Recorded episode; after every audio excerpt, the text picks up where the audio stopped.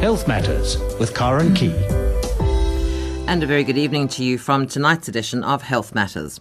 Well, this evening I'm joined in the Johannesburg studio by Professor Shingai Mutambirwa. He's a specialist urologist practicing in Johannesburg and one of the founding members of the Prostate Cancer Foundation of South Africa. Professor Mutambirwa, good evening. Welcome to the show. Uh, good evening, Karen. How are you doing? I'm doing very well. I hope you're going to have lots of men calling in, and if they don't want to call in, hopefully their wives will call in on their behalves this evening, because men are notorious for not wanting to talk about their medical conditions. That's very true. In fact, that's one of the main reasons why men die younger than uh, women as well. We see our physicians five times less than females. We're less likely to actually take any condition that we have seriously, and we're also more likely to take risks. So I think the, the, the point is that we have to start taking our health more seriously as men. Well, just a reminder before we start that if you have any information, if you'd like any information regarding Health Matters or if you've missed a contact number, you can find it on Facebook. Just go to Health Matters on SAFM. There's also a link on the Facebook page if you'd like to download a podcast of the show. But if you'd still like to contact me directly, you can email me on healthmatters at safm.co.za. So if you have any questions, and we're hoping all you men out there will have some questions for the prof because you all need to talk about what's wrong with you, you can call us now on 0892 10 2010 0892 10 2010. Health Matters with Karen Key. So, Prof, I mentioned at the beginning that you were one of the founding members of the Prostate Cancer Foundation, and that is almost your pet peeve that men don't take enough care of themselves and their prostate. But I think bef- bef- at the very beginning, let's just explain to them what exactly the prostate is.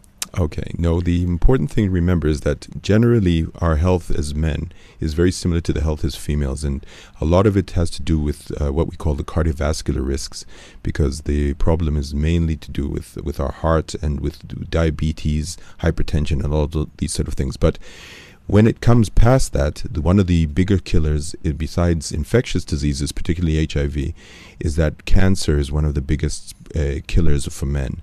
And when you consider that in men, uh, we have our anatomy is a little bit different from females. What happens is that from our bladder, there's a pipe which comes out through our penis, which we call the urethra, and just below the bladder, sitting all the way around the pipe for passing urine, is a it's sort of like a donut. It's something called the prostate gland. And what this prostate gland does normally is that it's actually attached to the testicle by a long tube called the vas. Because when a man is having intercourse and when we ejaculate, most of what we ejaculate is actually not sperm. Less than 1% of what a man ejaculates is sperm. Most of what we're ejaculating is stuff made by this prostate and another gland called the seminal vesicle. These are things like sugars and proteins and stuff which support the sperm outside the body. And what happens in all men after around the age of 40 is that it starts this prostate starts to get bigger. And as it gets bigger, in about 20% of men, uh, it can become a cancer. And uh, prostate cancer is actually the commonest type of cancer after skin cancer in men. And it's also the second biggest killer as far as cancers go after lung cancer and in men as well. And it's actually quite easy to pick up and it's very easy to treat if we pick it up early. So the whole point is that men have to recognize that we do are uh, we are we, we do have the risk of developing cancers. Skin cancer as I said is the commonest, but the good thing about skin cancer is that it's almost obviously it's almost it's usually obvious and you can see that's happening and most of them are relatively easily curable. Lung cancer, which is the biggest killer of cancer in, in, as far as men goes, is extremely preventable, of course. 90% of lung cancers are caused by smoking. Really, it's probably the most important health risk, uh, health choice you can make in your life is not to smoke or to stop smoking. But as far as prostate cancer goes, the important thing is that you do need to get it checked at least once a year after the age of 40. And there are lots of controversies about it. I don't think we'll get into that tonight.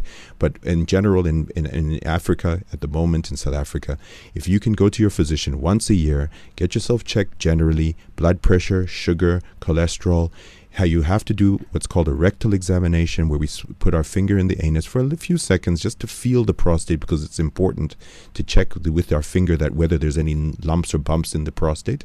And then a blood test, which we call a PSA or prostate specific an- antigen, once a year. And if you do that, you have a, a 95% chance you're going to get cured if you do develop prostate cancer. The thing, though, about prostate cancer is that in the very early stages, you're not going to really know that you have any symptoms. The symptoms are, it's almost a silent That's silent disease. In, in, in, that's very true. Unlike the, the, the commonest cancer in females, again, is skin cancer, but it's uh, but the second most common is breast, and breast cancers are a little bit more obvious. At least you can a female can actually feel the lumps in her breast when you're developing breast cancer.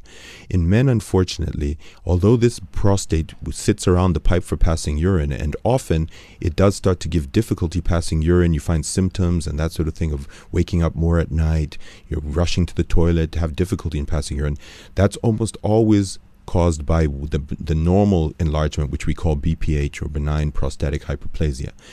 Prostate cancers, the majority develop on the outer parts of the prostate. So, in other words, they're developing away from the pipe for the passing urine.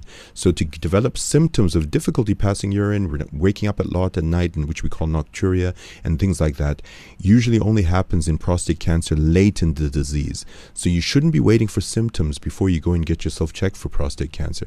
You have to get yourself checked with the examination and the blood test. If you have any questions for the Prof, you can call us now on 0892 10 2010. 0892 10 2010. Prof, we had a call in here, didn't want to go on air, but wanted to know which is better, the finger test, as they called it, or the blood test? I think men are, yeah, trying, to avoid trying, to avoid that. Can test. they just go for the blood test? Again, it first of all, the the, the, re- the, rectal examination is extremely important. In fact, if you look at the American data, and it's not re- it's not really relevant to South Africa because they have what we've called a stage migration, where they because they've been doing blood tests and the, the rectal examination since 1994, they now have most of the disease is usually low stage or what we call low risk disease, which is easily treatable. We're still in the stage where we haven't actually screened most of our patients to pick up the low risk diseases. So in our case the rectal examination is extremely important. In America, it's even more important because the blood test is not is is well. There are various reasons why it's not so important in America at the moment. But in South Africa, unfortunately, you do need to get the rectal examination done at least once in as far as the examination, usually from about the age of forty there is some data, it's not very good data, that if you start getting your blood test done at a very young age, maybe just before 40 or around 40, that you might be able to, we can predict if you're going to develop prostate cancer just from the blood test. But to be honest, it's such a simple te- the examination, it's really not that uncomfortable and it's really quite easy to do that I would have to say that you really should get both of them done. But if you really, really insist that you don't want to have the rectal examination done, you can probably pick up the majority of, of prostate cancers from the blood test. But unfortunately, PSA, which is normally found in your prostate anyways, it's what because if a man ejaculates, most of what we when we ejaculate, our semen comes out. It's a little bit sticky initially, and after about 20 minutes, it becomes watery. And PSA, which is what we call a trypsin-like enzyme, actually does the the liquefica- liquefaction of the of the pro- of the prostatic fluid, so that sperm can actually swim out into the uterus of the female. And so it's normally found in the prostate.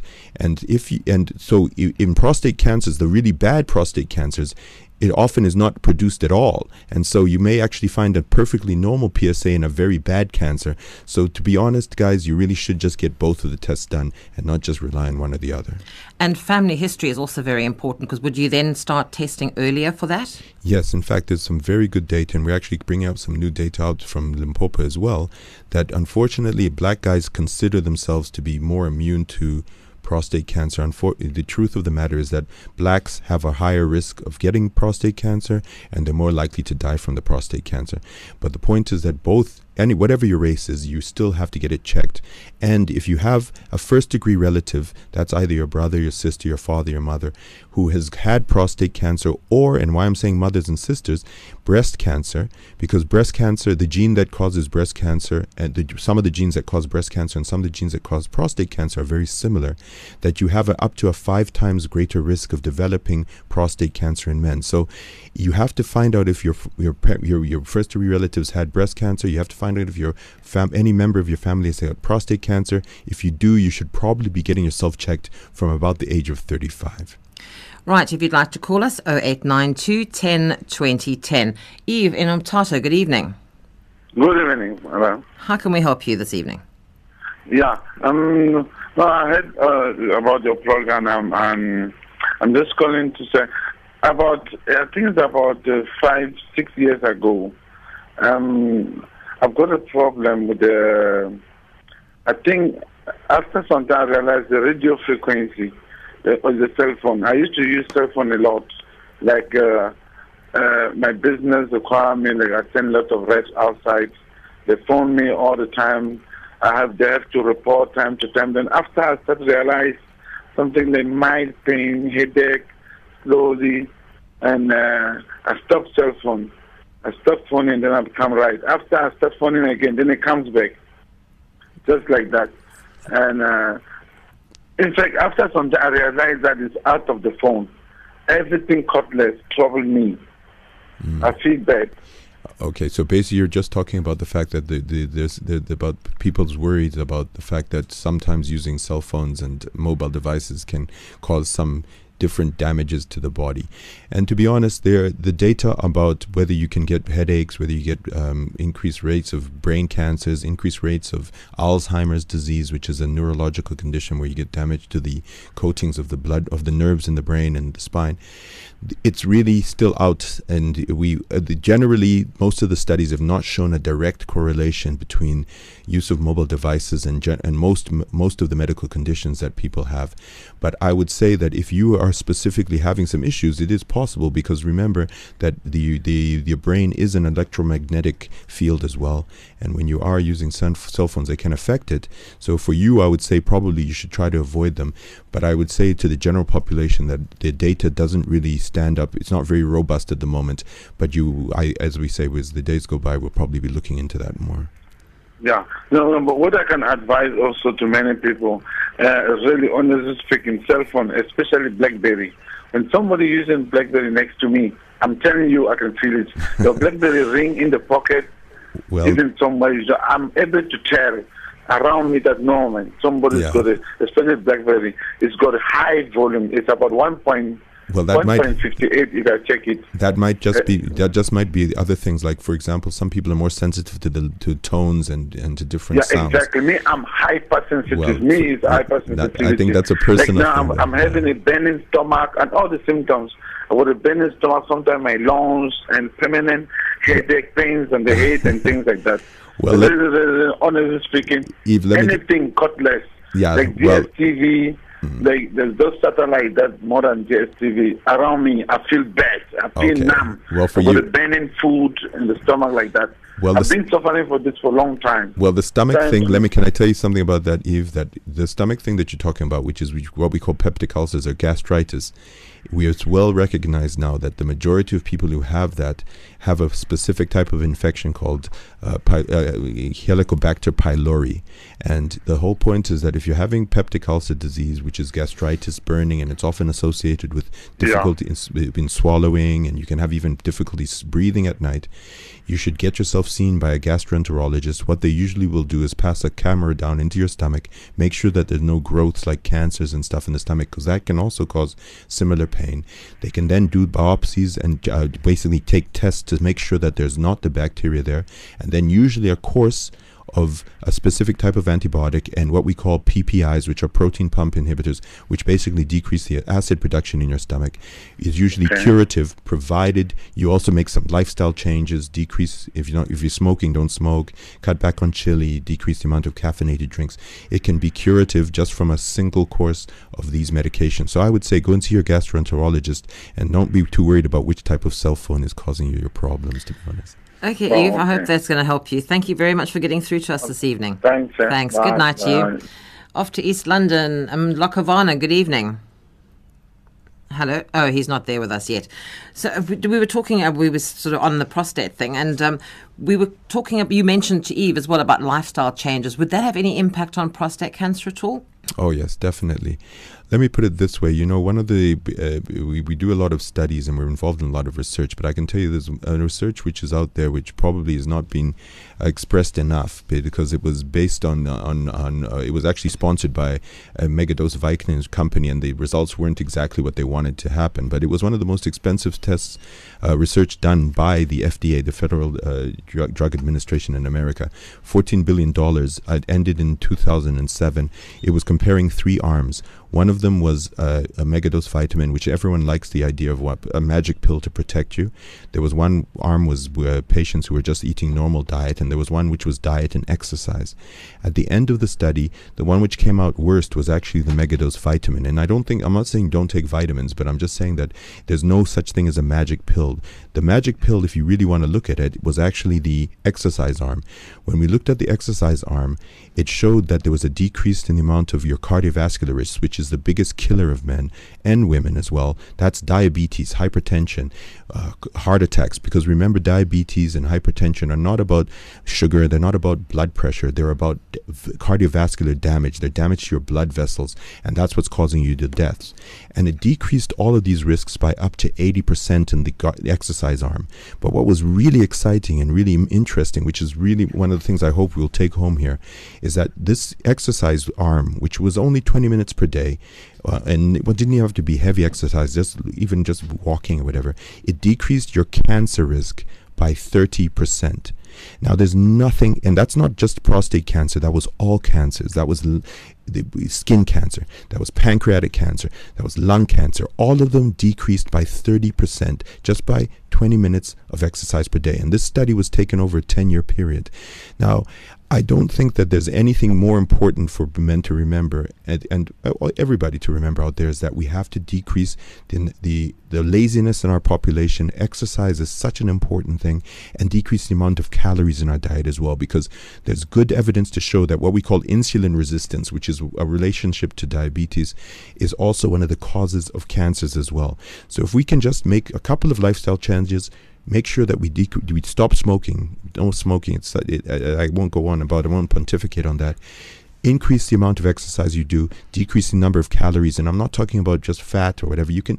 It's not about what what type of food you're eating so much. It's more about the numbers of calories you're taking, because unfortunately we have taken over the world as the most obese nation in the world. We overtook from America. We're now 30% of not only our adults but also our children are 30 are obese, mainly because of high caloric, sugary uh, intake.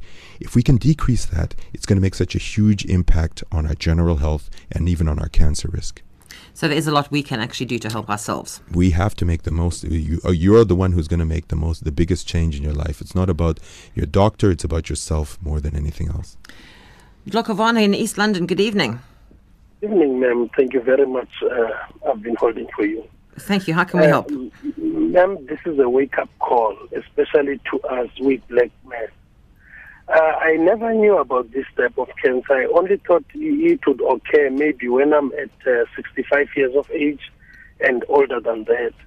I'm now uh, 45 years of age. Last year, that is in 2012, in January, I saw my left leg uh, getting swollen, the whole leg but it became painful on the hip. At a later stage, the doctor took me to the ultrasound where they saw a, a growth in me, in my tummy. That is a tumor growing next to my left kidney. This was a big tumor to an extent that uh, they admitted me on the 23rd of May last year for an operation.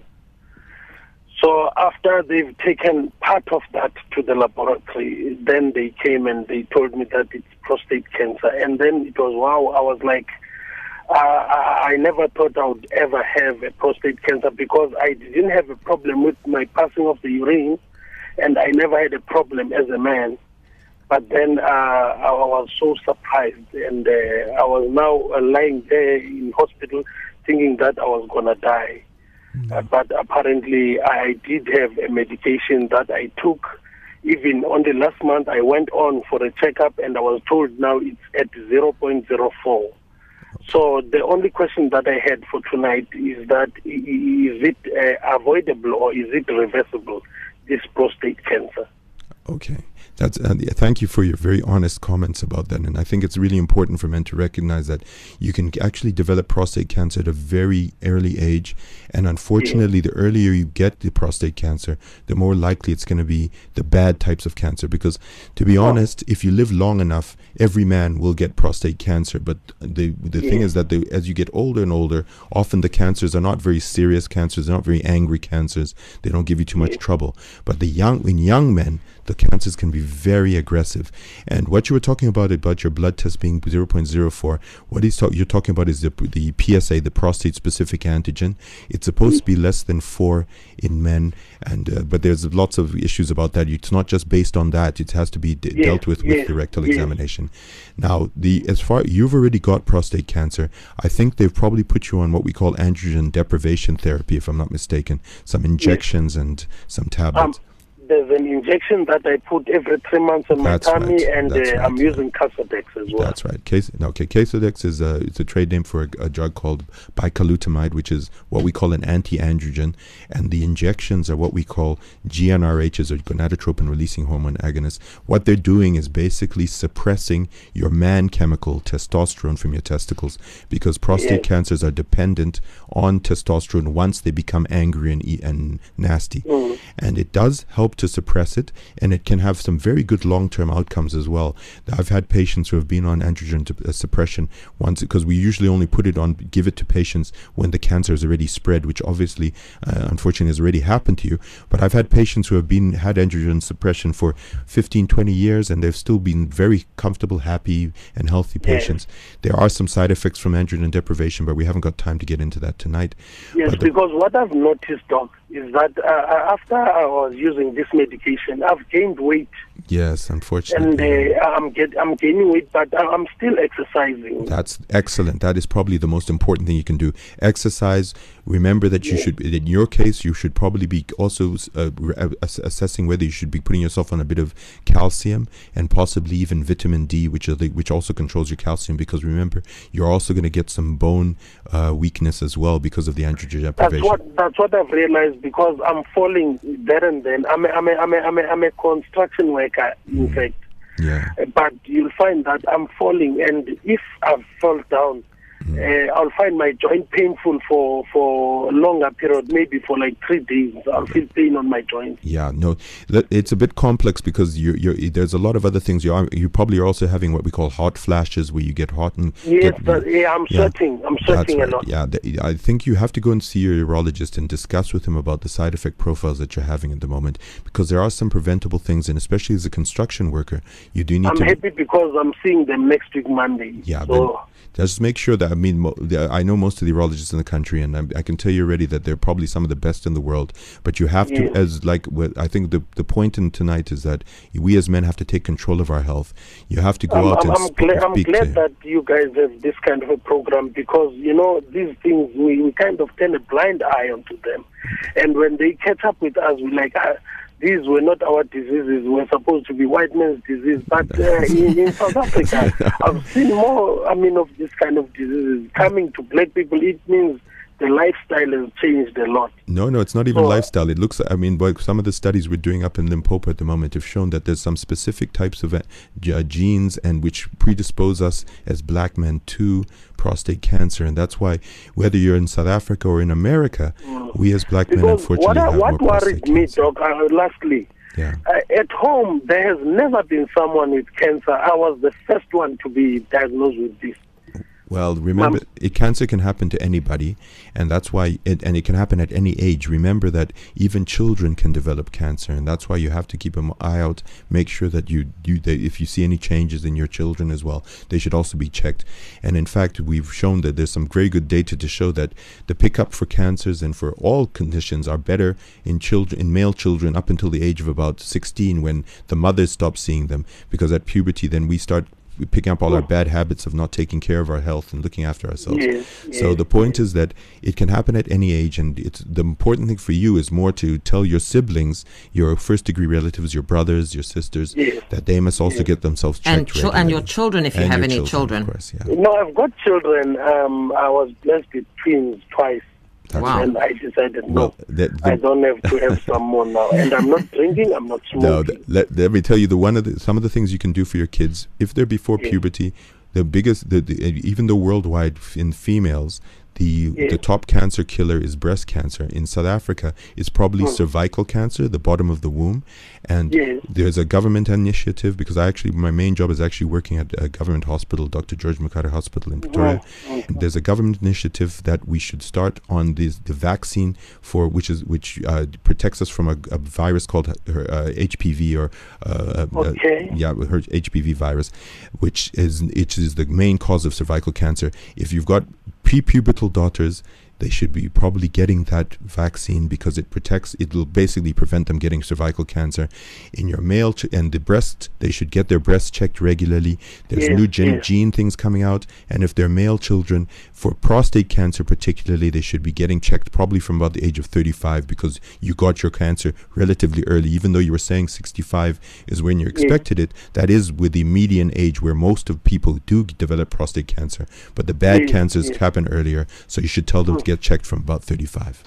I'll do that, Doc. I'm thankful. Thank you very much, and your Oh, thank you for your thank you for Enjoy your, your evening. thank well, you thanks for, for getting through thought. to us. Good night to you. If you have any questions or comments for the Prof, you can call us on 0892 10 2010. 0892 10 2010. Simpiwe in, in Durban, good evening. Hi, good evening, uh, Karen. Uh, Hi. Thanks for the lovely show. Eh? Pleasure. How can we help, Simpiwe? Um, I've, recently, I've recently been to to to the urologist. Um, my doctor recommended I go to the urologist because uh, he diagnosed that my urine had uh, blood samples. So the urologist, um, uh, he, diagnosed me with. Um, I mean, he said that my prostate was infectious. Okay. he gave me antibiotics uh, to to get rid of that infection. So my question to the doctor or to the urologist on the studio is: Is this the sign of the prostate cancer? Okay. The short answer is no, not directly. Now, what he's probably talking about is something called prostatitis, which is basically a big name for an inflammation or infection of the prostate. And there are different types of them. There's some that are caused by bacteria, there's some that are caused by various other things as well that can cause it.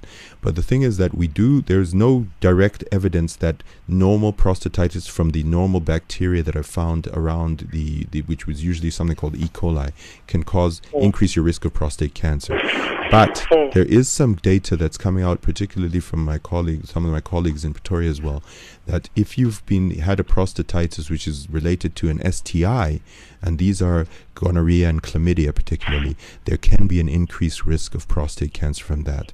So I would say that the, the urologist is checking you for a number of different things. He's put you on the tr- uh, adequate treatment, I'm sure. He's making sure that there's no issues.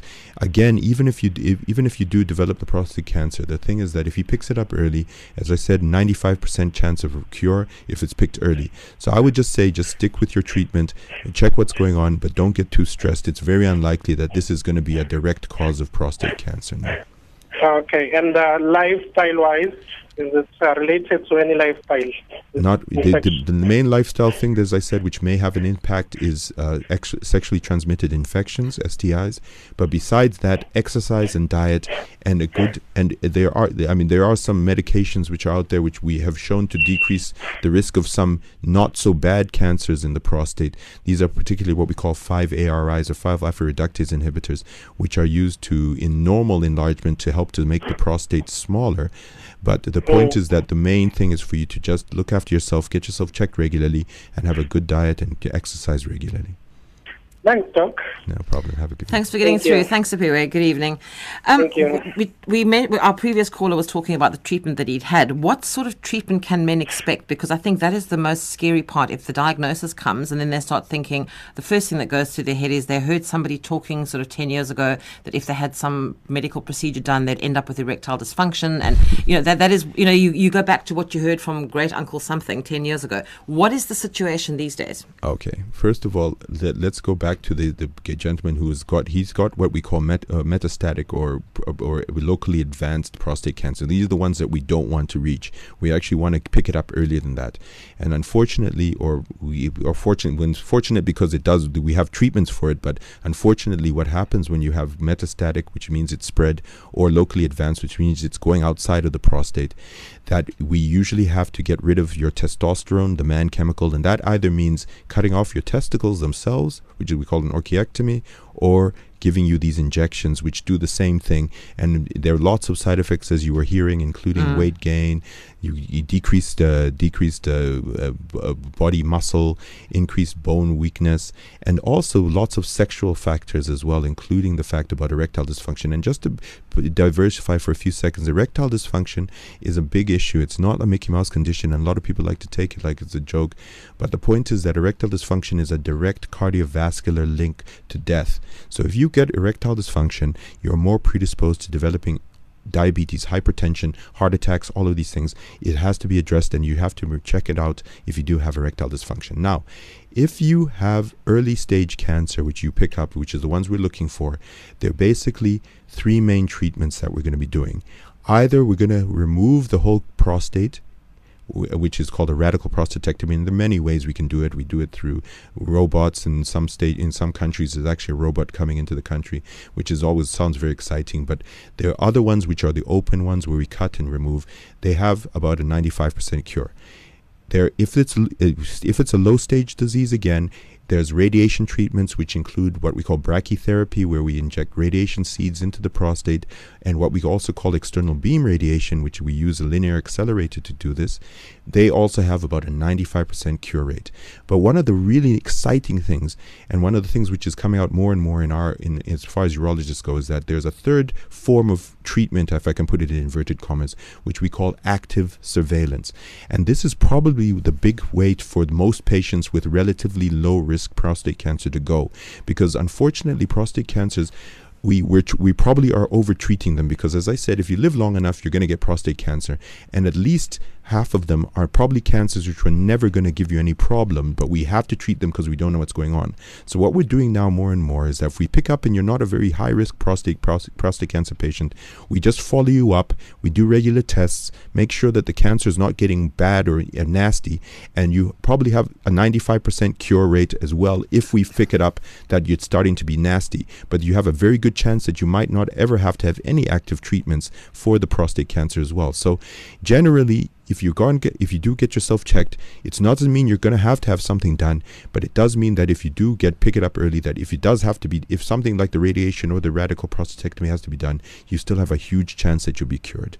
So basically, the bottom line is the earlier you go, the better your chances are. Do not leave us, please. You know, as as, as the women of this women of this country, we want our men to live longer. So you know, for our sakes, if not for your own, go and get yourselves checked out, please. Right, Simon in Butterworth. Good evening. Hello, good evening. Hi. Uh, I'm, I'm sorry, I don't know whether probably you must have dealt with. I've got uh, some questions to ask the doctor. Two questions. Number one, I'm getting symptoms like um, um, passing urine immediately after heavy drinking, whether it's brandy, gin, whiskey, what, beer. But if I consume a lot, I and I am pressed I must go to the toilet immediately. Otherwise, I wet myself. Yeah. I've got no breaks. No, Number two, uh, I normally have four five days without uh, going to to the loo. You know, I become constipated. constipation. Yeah.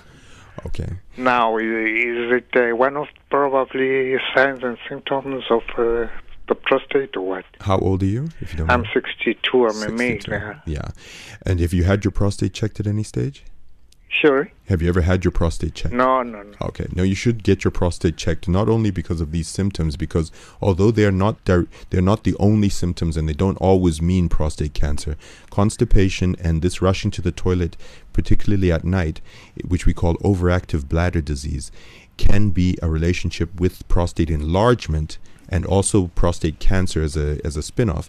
The point is that it doesn't necessarily mean it's prostate cancer, but you still need to get it checked because especially the overact the constipation is really quite easy to treat, but you have to make sure remember that one of the the third biggest killer of men after lung cancer, as far as cancers go, lung cancer, breast, uh, prostate cancer. The third one is actually called colonic cancer, and you need and that one is quite difficult to pick up because often you only get things like changes in your bowel habits, bit of blood in the stool, stool and you need to get a Yeah. colonoscopy done. So you should go and see your physician about that.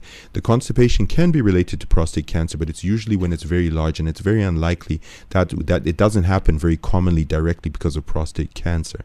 But the over, the rushing to the toilet is often just because the bladder muscles are overworking, and there's lots of treatments for that. But you need to get yourself checked. Make sure it's not the. It's more likely that you've got the benign, the not cancerous one, but you can't be sure until you've got yourself checked. But the treatments are really quite simple. We usually put you on medications which we call anticholinergics, which basically relax the bladder muscles, and you'll get a lifestyle change almost immediately. You'll find that yourself will you'll, you won't have any problems passing urine. You'll be passing it more regularly and not wetting yourself, and you'll find yourself much happier. But you have to go and see your physician because they have to make sure that all these other things aren't there.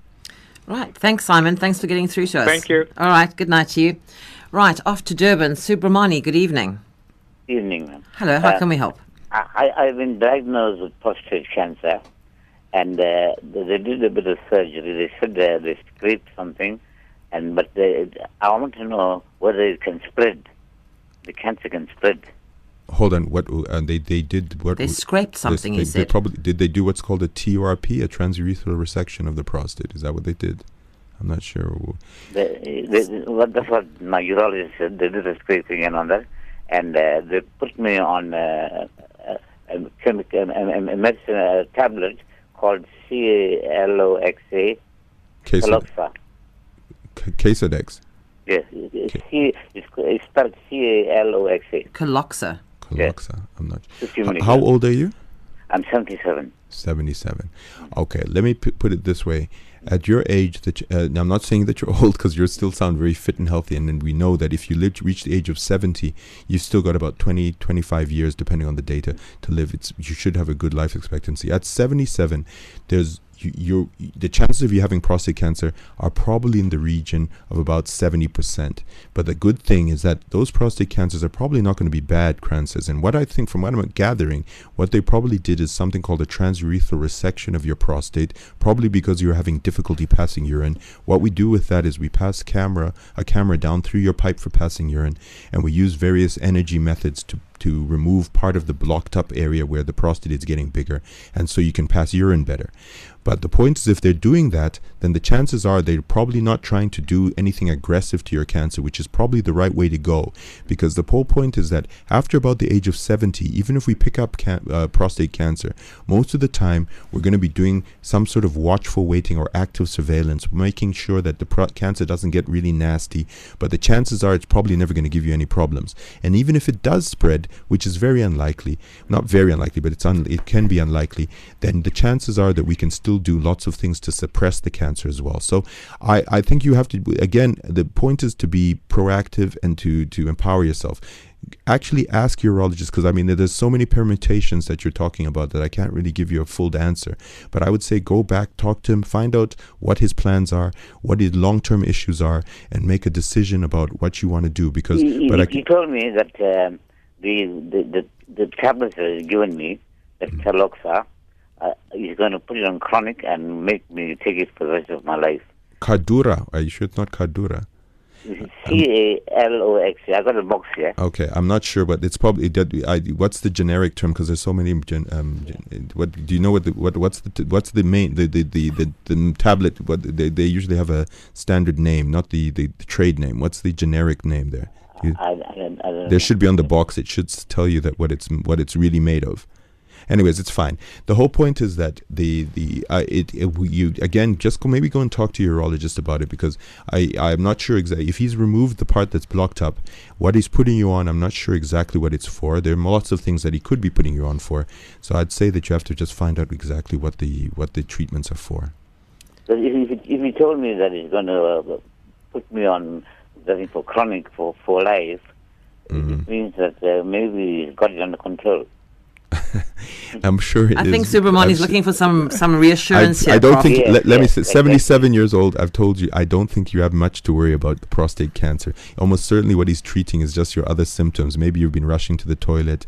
Maybe he's be, you've got a bit of difficulty passing urine. Maybe he's treating you for your erections. I'm not sure. But if he's putting you something like chronic, because uh, the cancer treatments that we put you on are generally not put on chronic. So I'm pretty sure what he's what this Caloxa thing. I'm not sure what it is. Is not for ca- prostate cancer directly. So I think you're fine. Let me put it So that ne- way. next time you think you're speak to him, Subramani, Yeah. just ask your doctor I what, think what, there's what that nothing too is. exciting. Okay, I'll do that. All right, thanks for getting through. Good night to you. Yusuf in Benoni, good evening. Uh, good evening, uh, Professor Shingai. Hi, how can we help, Yusuf? Yes. Uh, I want to find out, Professor Shingai, why is that the pancreatic cancer always normally picked up at the third, third stage? Has there any uh, research been done on it? Oh yeah, there's lots of research. In fact, Steve Jobs, who died from pancreatic cancer, and he actually had went through a lot of tests which have helped a bit with the pancreatic cancer diagnosis because he actually did his whole gene makeup to try to find out what the cause was and whether there's some treatments. But remember, the pancreas is an organ which is sitting just behind the stomach. It's got it's attached to the fir- first part of your intestines after your stomach called the duodenum, and it's producing two main chemicals. One of them is a an enzyme which helps to digest your your your your your your, your food and stuff like that, and the second one is insulin, which is the one that helps to which is basically stops you being diabetic.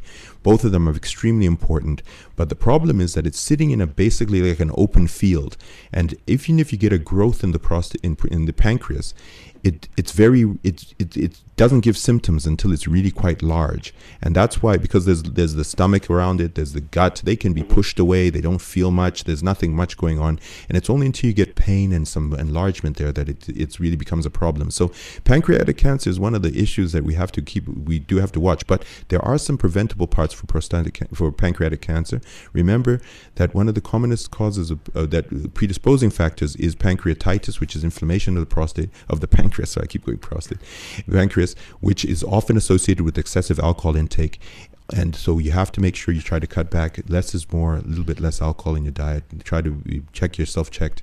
But generally if you go for a general checkup there are some vague symptoms which they can pick up. And if you do get those then you we can do scans to check it out. But pancreatic cancer which is not the by it's not a very common cancer to be honest. But unfortunately it is quite difficult to pick up. But also if you are getting yourself checked for with a colonoscopy for for colonic cancer often they can do scans and they can often pick up one or two things when they're doing the investigations for that as well. It's not directly related to pancreatic cancer, but I would say that it's uh, it unfortunately pancreatic cancer is one of those ones that it's just sort of a very silent thing until very late, unfortunately. Okay, thanks very much. Just want to make one comment, uh, Professor Shingai. Is You spoke earlier on about exercise and uh, a personal experience. You know, my blood pressure was getting out of control due to stress and that, and I used the treadmill for about three times, and then my blood pressure dropped to 130 over 85. hmm Yes, from 180. And you're still exercising, I hope. Uh, no. No, no, no, no, no. That's that's not good enough. That's not no, good Yusuf, enough. I think what the prof meant was that you should keep doing it. Don't just do it just to get your blood pressure down and then stop. Yes. That's So regular start it up again tomorrow, please. Every day. 20 minutes a day that's all you need to do 20 minutes a day and it doesn't have to be on the treadmill you can even just make sure that you have a regular brisk walk just make sure that you do it and you can do it with your wife you can do it with your with your dog you can hang out it can be a pleasurable thing a bit of exercise the best pill you can take And then more sex. Sex is a form of exercise. It's good for your health as well. In fact, there's data, French data, which showed that if you're over the age of 60 and you have sex twice a week instead of twice a month, you decrease your cardiovascular, you increase your, your life expectancy by six years, barring any other comorbidities. So, yeah, sex is good for you. You can make, Thanks make for sure. good advice. There you Oh, go. there you go. talk to your partner, you tell her that. Okay. All right. Thanks, Yusuf. Good night to you. Thanks. Right, off to Kimberley now. AJ, good evening. Uh, good evening, Doctor. Hi, AJ. Yeah, um, I've been diagnosed by uh, it's a, a large prostate gland. So I would like to know what's the difference between a large prostate gland and a prostate cancer.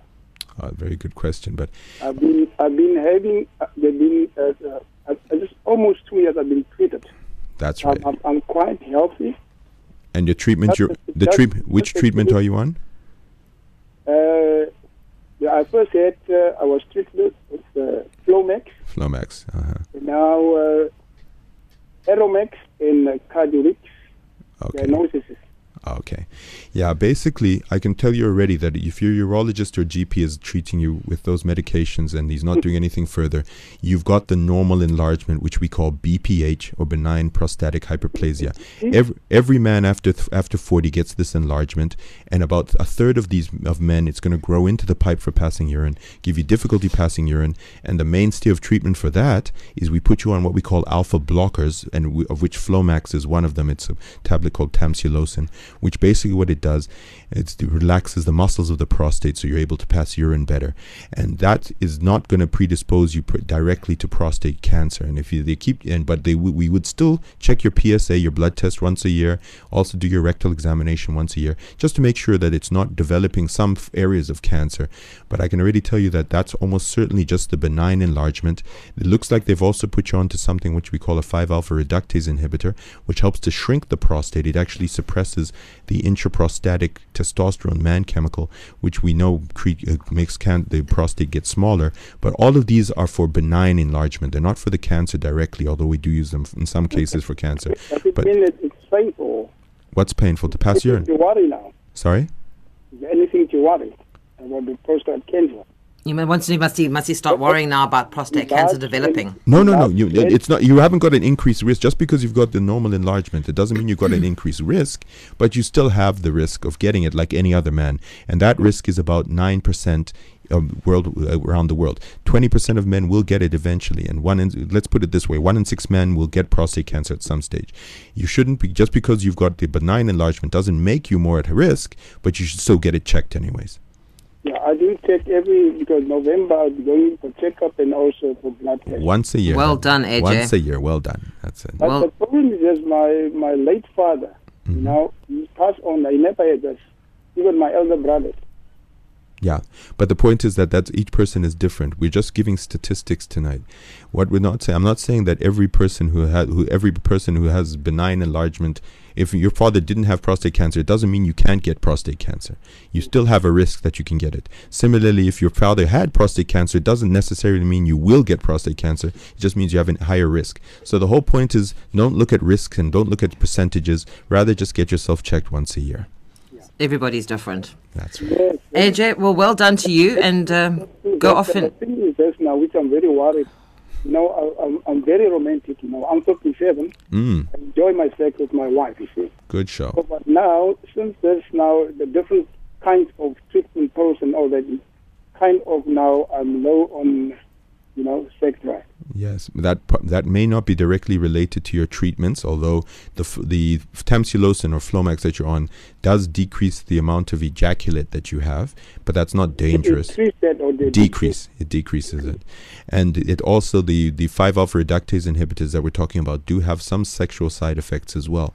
But the point is that you have to get yourself checked for that as well because erectile dysfunction, decreased libido, they're closely related to cardiovascular risk and to low testosterone, low man chemical. That's what we call testosterone deficiency syndrome, which predisposes you to cardiovascular problems. So you have to take that up as a separate issue. Talk to your your physician, your your GP or urologist about it.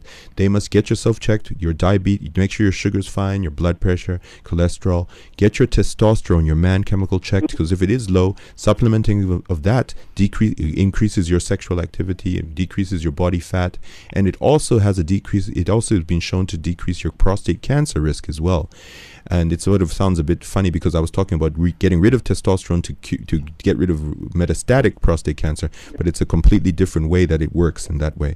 But the point is that you have to get yourself checked for erectile dysfunction because the erectile dysfunction in your sexuality is important not only for your general health and your well-being with your partner, but it also is a predisposing factor to cardiovascular risk and death. So you this is not a Mickey Mouse condition. Going to see your Yeah. physician and just talk about this. Yeah. Now, I- Doc, can you the information that you're passing through to me now? Can you uh, email that for me? Because no, AJ, AJ, AJ, Mouth problem. A- AJ, AJ, listen to me. There is, if you leave, I'm going to put you back. Do you have access to an email? yes, Okay, I'm going to put you back to my producer now. Give him your email address, and I will send you a link where the you. one the one last thing which uh, which AJ, very quickly because we've got lots of other calls holding on now. Second the last thing which I requested from my doctor it was now uh, the, pros to sustain me. You know. Now these tubes are very expensive. Each is about 120. Yeah, those those are the pills for erectile dysfunction. Yeah. They there there it, it, there are some cheaper ones coming out. There's some generics. You can check them. They're all very good for your health. We're doing studies now. They actually have protected. They actually protect you from heart attacks in a lot of studies. And in fact, in women, they're also going to be used for that as well. They're very good for your health. Just because of the cost, I wouldn't get too worried. Provided your doctors put you onto it, I would advise you to continue. But remember that if you've got a low testosterone, supplementation of the testosterone, which is quite expensive, it can be relatively expensive, about uh, 1,500 rands for every three months, uh, a three month injection. That alone can probably can in a number of patients stop you having to use those medications as well because it re- restores your your manhood and your your erections. So I would say just get yourself fully checked up by your your physician, basically. AJ, just hold. Very thank you, ngiyabonga, ndiyabulela. Bye, thank you. Thank Okay. AJ, hold the line. I'm going to put you back to my producer. Give him your email address, and I will send you some information tomorrow. Okay. Okay. Right. William in Foster Good evening. Hi, I'm a, la- a lady and my daughter. Hello. How can we help you, William? Yeah, the, uh, Dr. Mandesh. I've gone to Bar and I've just done a test there. I'm, f- I'm 54 years now old. Mm-hmm. And my PSA ne, mm-hmm. is 11.23. Yeah. Is it possible that I've got cancer? Or it can be just a Um, for normal- percentage? Yeah, that's a very good question. Did they do the rectal? Did they do the? They did the rectal examination where they put their finger in your anus as well, right? Yeah, they did. And Yeah. what did they say? Did they say it felt normal or abnormal? No, they didn't say anything, but Okay. they said that I must go now for biopsy. Okay. Yeah. Okay. Mm. They, they, the biopsy. Okay. There are a couple of things here. First of all, remember that the the the PSA is not. We call it prostate specific antigen, but it's not specific for cancer itself. There are lots of things that can make PSA rise. The it, the bigger it gets, as the normal enlargement, the higher PSA goes. If you have inflammation, in, inflammation from infection or from from from even from uh, uh, vigorous sex, it can rise. It can be if you've got if you've got other stones and things in the bladder, it can rise. If you've had pipes passed into your bladder, it can rise. So having a raised PSA and yours at, at 11 is not massively raised. It is raised enough for us to be concerned. I think he said it was seven. 11 or 7? Seven. 7. 7. 11 point. Oh, 11 point, yeah, sorry. 11, yeah. It, it, it does need to And be. can I, can I say something again, again? hmm Because I've got my card here, because I'm, uh, I've got a valve replacement, eh? hmm uh, aortic valve replacement. But I've got my uh, my card here at home, Mm-hmm. and what they've written here is PSA 11.23, ne? hmm and there's something like CRP. CRP. Yeah, Yeah, they say 53.5. C- that's C-reactive protein. That's not really directly related to prostate cancer. It's just a general. Oh, It's just a general test to pick up if you've got some sort of inflammation in your body. I wouldn't worry about the CRP. The PSA Oh. as well. Remember what they should. The, usually, what we do if, if your rectal examination is normal, it feels like just a normal enlargement, and the PSA is raised. Usually, what we'll do is wait for six weeks because that's what we call the half life of the PSA to check whether it comes down because sometimes it can be because of other issues, as I'm saying, many other issues, and it might be advisable for you to to ask them about that. Let me just put it because I work in a government hospital and I know we're very harassed and we're very busy. But the point is, you as a patient yeah, must also yeah, just uh, ask them said that I must specifically. go for biopsy. Yes, but you must I ask them. so on the 20 August. Yeah. Yes, okay, but just ask them specifically what their plans are, because especially with an aortic valve as well, there may be some other reasons why you might not benefit from a biopsy. But I would say that you must ask them to talk to you and explain to you directly what's going on. I know my registrars are always there. Uh, Some of our clinics at George Mukhari have uh, uh, 80 to 100 patients, and we get very f- swamped. But the point is, we try to give as good service as possible, and I can tell you that the government hospitals in this country are one of the some of the best in the world, even though people are always complaining about them. But you, as a patient, also have to make the effort to ask questions and find out exactly why they're doing the biopsy and what they plan to do eventually. Right, William. I hope. Most of the doctors are getting impatient. You know? No, but you must remember that we with the service. I can tell you, I've got, I've got, I've got only six registrars and two medical officers at my department.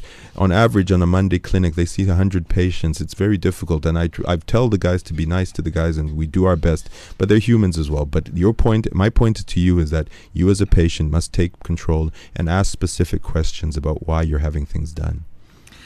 Well, we got through quite a number of calls tonight. Unfortunately, there, um, there were a couple holding on. We're not going to have time. We've got one minute left. Prof, thank you very much indeed for your time. I'm very grateful to you, and I, hopefully we've got the message out there. We seem to have spoken to a lot of people with a number of different takes on the same issue, and uh, hopefully we've helped them to feel a little better. Not, I'm it's not sure- quite so bad. I'm, I'm hoping, and uh, again, if you want to take the, the short, the short answer again is that you must take control of your life. Make sure that you ma- are proactive about take looking after your health, and make sure that you do exercise and take and take your diet seriously. And please stop smoking. Well, my thanks once again this evening to Professor Shingai Mutambirwa. He's a specialist urologist practicing in Johannesburg and one of the founding members of the Prostate Cancer Foundation of South Africa. And he's been my guest on tonight's edition of Health Matters. If you need any further information, you can take a look at www.prostatecancerfoundation.co.za. If you have any questions about something you've heard this evening, you can email me on healthmatters at safm.co.za or take a look at the Facebook page Health Matters on SAFM.